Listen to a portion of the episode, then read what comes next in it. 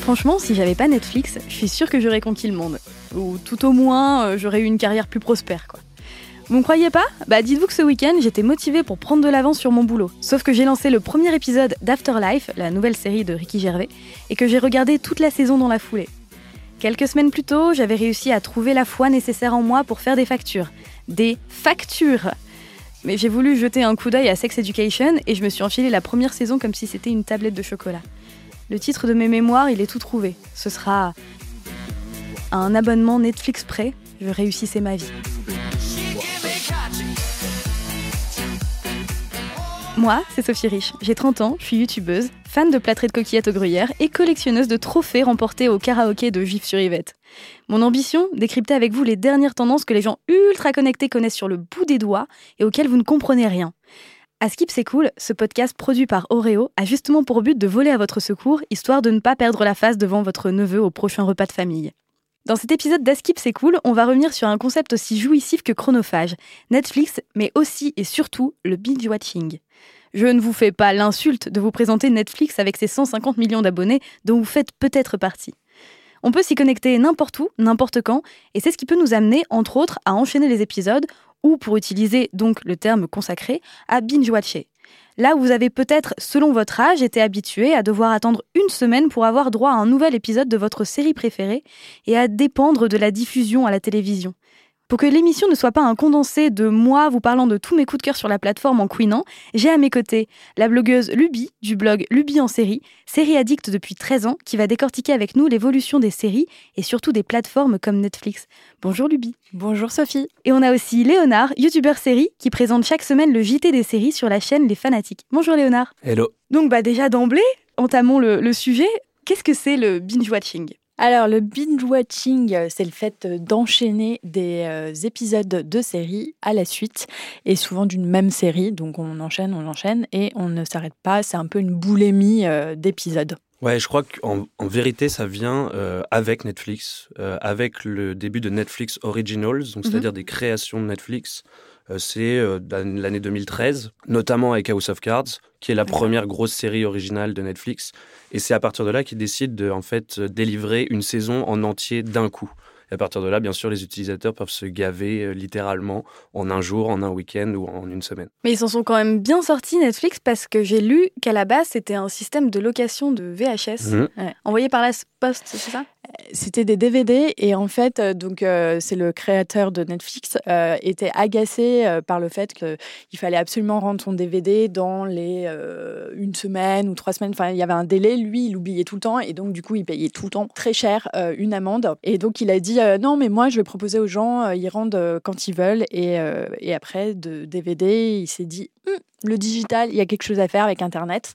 Et il a fait le bon coup. En fait, le truc c'est que c'est une success story qui se base sur la procrastination d'un type parce qu'il Mm. procrastinait de pas, enfin pour pas ramener- porter ses DVD Mhm. et finalement euh, maintenant. euh, Et les consommateurs, du coup, procrastinent sur leur travail euh, parce qu'ils regardent Netflix. Quelle Donc, boucle la boucle est infernale. bouclée. Voilà, c'est ça. Est-ce que vous vous préférez euh, binger ou savourer, même si c'est pas forcément antinomique, mais euh, J'aime pas binger. c'est vrai? Très clairement, j'aime pas. Ça c'est. Parce que je suis un peu maso. Et même, en fait, j'aime bien souffrir, c'est-à-dire voir ma fin d'épisode, avoir euh, le cliffhanger traditionnel, donc c'est-à-dire Mm. cette espèce de suspense sur lequel on nous laisse à la fin d'un épisode. Et mine de rien, j'aime bien souffrir pendant une semaine et me dire euh, merde, euh, qu'est-ce qui va se passer? En parler avec d'autres gens, c'est aussi ça, les séries, c'est échanger avec des gens. Et j'ai l'impression que Netflix a un truc un peu plus individuel, où effectivement, Mhm. si tu peux le mater dans ton lit euh, 10 épisodes d'affilée, sûr. euh, et à la fin, tu parles de la série avec tes potes, mais tu l'as fini, donc il n'y a pas ces suspens qui restent un peu euh, en question. C'est beau, c'est une autodiscipline quoi. Alors moi je trouve que les arguments de Léonard sont tout à fait justes, et, euh, mais moi je pratique les deux. Donc euh, voilà, Euh, j'ai longtemps souffert de l'attente euh, et j'aime bien aussi faire un petit euh, binge watching de temps en temps. Il y a surtout dans des séries où il y a un univers et euh, comme ça on a l'impression d'être dans un cocon euh, juste pendant euh, pendant un week-end euh, ou plusieurs semaines. Par exemple euh, moi un Orange is the New Black, j'ai l'impression d'être en prison euh, pendant un week-end.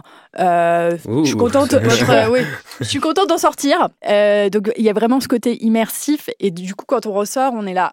Ouais, je repars à une autre série, je repars à ma vie, c'est voilà. Donc je trouve ça intéressant. Après, le fait d'attendre aussi, il y a un côté jouissif parce qu'on se dit ah qu'est-ce que ça va être la suite Voilà, ce qui est. Moi, je le fais avec This Is Us entre autres. Et en fait, c'est aussi pas si mal. Enfin voilà, je pense qu'il y en a pour tous les goûts en fonction de est-ce qu'on a envie d'attendre ou pas.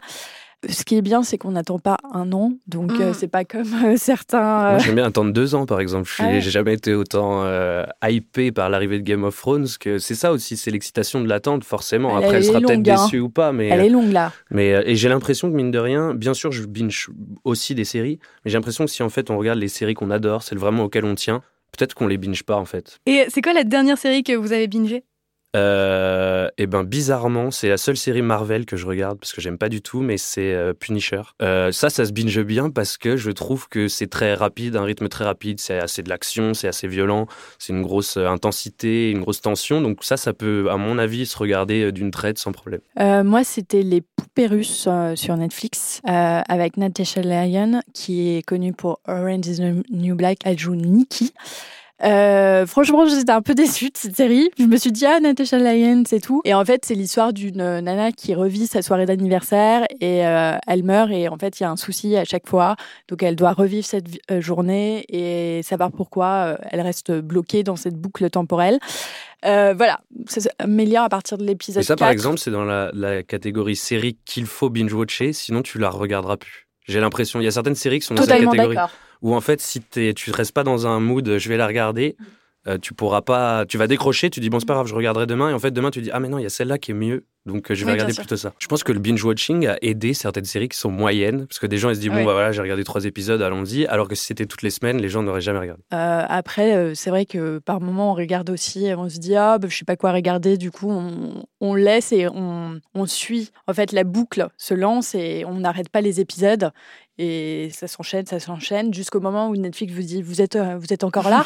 et là, vous vous dites ouais, je suis encore là. Et puis on continue et puis c'est parti. Le prochain épisode commence dans 7, 6. Si vous avez aimé ça, regardez ça, tu ne t'en sors plus. Toute la plateforme entière a été conçue pour en fait que tu t'en partes jamais. C'est euh, voilà, c'est vraiment, oui, c'est un piège. Euh, le prochain épisode commence dans 7 secondes, tu te dis ah non, il faut que j'y aille. Bon, en fait, peut-être. Il y, a ça et puis je pense qu'en fait Netflix a joué sur cette différence avec les chaînes de télé classiques, euh, c'est-à-dire qu'on n'a plus de contenu euh, linéaire, c'est-à-dire qu'on n'a plus ce rendez-vous où euh, il faut qu'on soit à 20h50, maintenant c'est 21h visiblement, devant sa télé, immobile, on doit attendre la pub pour aller faire pipi. Enfin voilà, c'est mmh. un peu ça. Et autant les seniors ils ont ils ont l'habitude mais nous les, enfin notre génération qui a connu Netflix enfin on fait une pause on fait plusieurs trucs en même en même temps qu'on regarde notre série et je pense qu'on mange euh, on fait euh, Netflix a fait que euh, ça a changé notre façon de visionner les séries.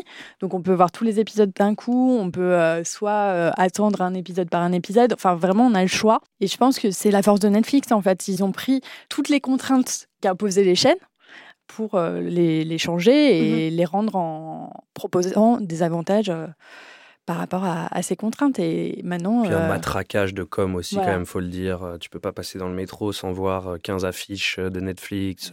Voilà, ils poussent les gens, ils incitent. C'est de la pub, mais forcené. Quoi. À votre avis, c'est quoi le gros prochain pari de Netflix? Moi, je pense qu'il y a deux choses, mais qui sont un peu en parallèle. C'est réussir le tournant cinéma et du coup, euh, ça pose la question de la viabilité économique du truc. Parce que je trouve que bon, Netflix euh, fait son argent euh, en gros avec les abonnements. Mhm. Tu as 150 millions d'abonnements, c'est tant d'euros par mois, etc. Mais la manière de distribuer des films ou des séries n'est pas la même. Tu n'as pas les retombées de salles, les retombées de production, etc. Et je pense qu'à terme, ils vont être emmerdés pour pouvoir faire. Euh, ils investissent quand même énormément d'argent. Il y a des grosses productions en film qui sont pas forcément au niveau. Et je trouve qu'il va falloir assurer ses arrières pour faire des trucs bien. Parce que Amazon, par exemple, Amazon, ils peuvent investir tant qu'ils veulent. Derrière, ils ont Amazon qui est peut-être la boîte la plus successful du moment. Donc forcément, alors que Netflix vient de nulle part, et il va falloir qu'ils assurent ça. Et ça passe aussi, à mon avis, par un sujet qui va être important, et là c'est la guerre qui est lancée, c'est euh, être le prochain Game of Thrones. Oui, parce que là, il y a Disney Plus qui se lance, il y a Apple qui se lance. Et euh, bah, ils ont perdu la franchise Marvel. Quand même, il y a beaucoup de gens qui étaient déçus, même si on n'aime pas forcément Marvel. Je suis d'accord, euh, les séries Marvel, Mmh. voilà, euh, c'est discutable. Il y en a de très bonnes et Mhm. d'autres mo- moyens. Et sur Netflix, c'était le cas. Mais du coup, ils n'ont plus le catalogue Disney, ils n'ont plus le catalogue. enfin, il y a Apple qui se lance en concurrence. Enfin, il y a en fait beaucoup d'autres concurrents qui disent bon bah on était distribué sur Netflix, mais en fait euh, nous on préfère créer notre propre euh, plateforme et proposer nos propres contenus. Donc le ça va être un vrai challenge pour Netflix qui du coup euh, va se retrouver avec une concurrence très très féroce. Parce qu'après, il, hésite- il existe, attention, je vais dire un mot méchant, le streaming Oh euh, non, il a dit illégal. ça, c'est Après illégal. il y a pas que de l'illégal. Il y a vrai. du streaming légal, il y a d'autres concurrents. euh, on n'a pas Hulu, nous, mais qui va arriver en Europe. Euh, il y a OCS aussi qui fait Mhm. euh, du streaming. On a euh, SFR Play. euh, on a, enfin, maintenant, ça, et Canal Play aussi. Enfin, ils ont lancé une offre série. Là, c'est donc euh, 100% Mhm. euh, streaming euh, Mhm. partout, comme Netflix. Après, euh, il faut dire que Netflix est leader. Ils ont créé tous les gadgets cool. Et après, les autres, euh, bah, suivent le chemin, quoi. Euh, bah, J'ai une dernière question pour vous deux. C'est quoi vos coups de cœur euh, du moment? Bon, alors, moi, pour une série française, franchement, Engrenage saison 7, elle était vraiment géniale. Euh, This Is Us, moi, ça reste mon coup de cœur, même si le dernier épisode que j'ai vu, j'ai pas trop aimé. Euh, Mrs. Maisel est une pépite à découvrir, qui est sur Amazon Prime Video D'accord. à découvrir. Euh, sur euh, Canal Plus, il y a Escape at Dannemara qui Très bien. Super bien et Patricia Arquette a eu un Golden Globes et c'était évident. Et puis euh, moi j'attends, j'attends avec impatience la dernière saison de VIP qui est une comédie qui est à voir sur OCS chez nous et euh, avec euh, Julia Louis Dreyfus et Mhm. c'est mais tellement drôle. C'est sur euh, en fait euh, une vice-présidente euh, mais qui est complètement incompétente et euh, qui a des rêves de présidence et, et elle, est, elle est totalement loufoque et enfin elle a une, une équipe déjantée à ses côtés. Julia franchement. Louis Dreyfus qui gagne à peu près tous les Golden Globes qui passent. Voilà, c'est ça, c'est ouais. ça. Et on, on a un peu de retard sur cette saison parce qu'elle a eu des petits soucis de santé et donc on a encore plus hâte de la retrouver et euh, je suis sûre qu'elle va cartonner parce que ce personnage est juste loufoque et j'adore. Alors moi, je dirais quand même, euh, je donnerais quand même crédit à la saison 3 de True Detective. Tout à fait. Euh, J'étais un peu sceptique parce que c'est toujours compliqué. Même si, à mon avis, on a trop descendu la saison 2 pour ce qu'elle était. Euh, la saison 3 est franchement très bien. L'univers. Enfin, moi, j'accroche ce côté un peu noir, très. Comment dire, drame, policier. Enfin, puis il y a toute une ambiance, il y a un jeu de caméra. Non, c'est vraiment bien. Et puis après, c'est un peu des attentes, en fait, des saisons 1 qui m'ont marqué et j'attends. Euh, Puis forcément, j'ai envie de voir si le pari Game of Thrones a été rempli jusqu'au bout. Oui. Euh, S'ils arrivent à conclure ça en beauté, je pense qu'on pourra dire que Game of Thrones rentre assez haut dans le panthéon des séries. Ouais. Après, c'est pas un chef-d'œuvre hein, non plus. Hein. Je trouve. Ah, Il y a des bas, il y a des c'est une bonne série. C'est une série qui est très addictive. Après, euh, dire chef-d'œuvre. euh, Bâtir un univers comme ça, le construire Ouais. de cette manière, enfin, c'est ils partent de ils partent de rien. Ouais, Tu vois, c'est ça qui est ça qui est à mon avis Mm. compliqué. Et donc on Ah verra. non, si- après, euh, j'admire Ouais, tout ce qui a été fait dessus. euh, c'est assez incroyable. Et euh, créer cette attente, ce- tout cet univers, toute cette envie, Mm. euh, engouement autour d'une ils série où, forts. Où limite on dit Jon Snow, les gens te regardent et fait Je Mm, vois ouais, de quoi tu pas parles. souci, pas de souci. Pas de souci, Là, on parle d'impact sociétal. Je Voilà, pense que. Game of Thrones, c'est Totalement d'accord, totalement d'accord. Et en plus, euh, avec des budgets de cinéma. Ouais. Parce que euh, le pilote, c'est quand même entre 5 millions, euh, Ouais. 10 millions. Puis euh, après, oui, ils sont bien à Somme 10, roulette. 10, 12 Ouais, millions la- et- l'épisode. Ouais, ouais, Mm. donc euh, ça va. Alors en parlant euh, Game of Thrones et séries qui se binge-watch, si vous faites partie des millions de fans, vous n'êtes pas sans savoir que la huitième saison de Game of Thrones a commencé le 14 avril dernier. Game of Thrones, c'est la série de tous les records, ni plus ni moins.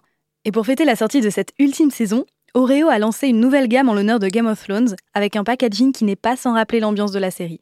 Mais ça sort seulement aux États-Unis. Alors bah, si l'un d'entre vous euh, part là-bas, je veux bien qu'il m'en ramène. Merci à Léonard et Luby d'être venus nous parler séries binge-watching et Netflix aujourd'hui. Vous pouvez retrouver toutes les références sur votre appli de podcast. Moi, personnellement, j'ai tout noté. Je vais bien procrastiner maintenant.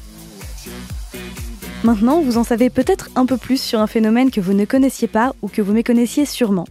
Askip C'est Cool est réalisé en partenariat avec Oreo et vous pouvez le retrouver sur Apple Podcast et Google Podcast. N'hésitez pas à vous abonner, à mettre 5 étoiles et à nous laisser un commentaire si vous voulez continuer l'aventure avec moi. À bientôt!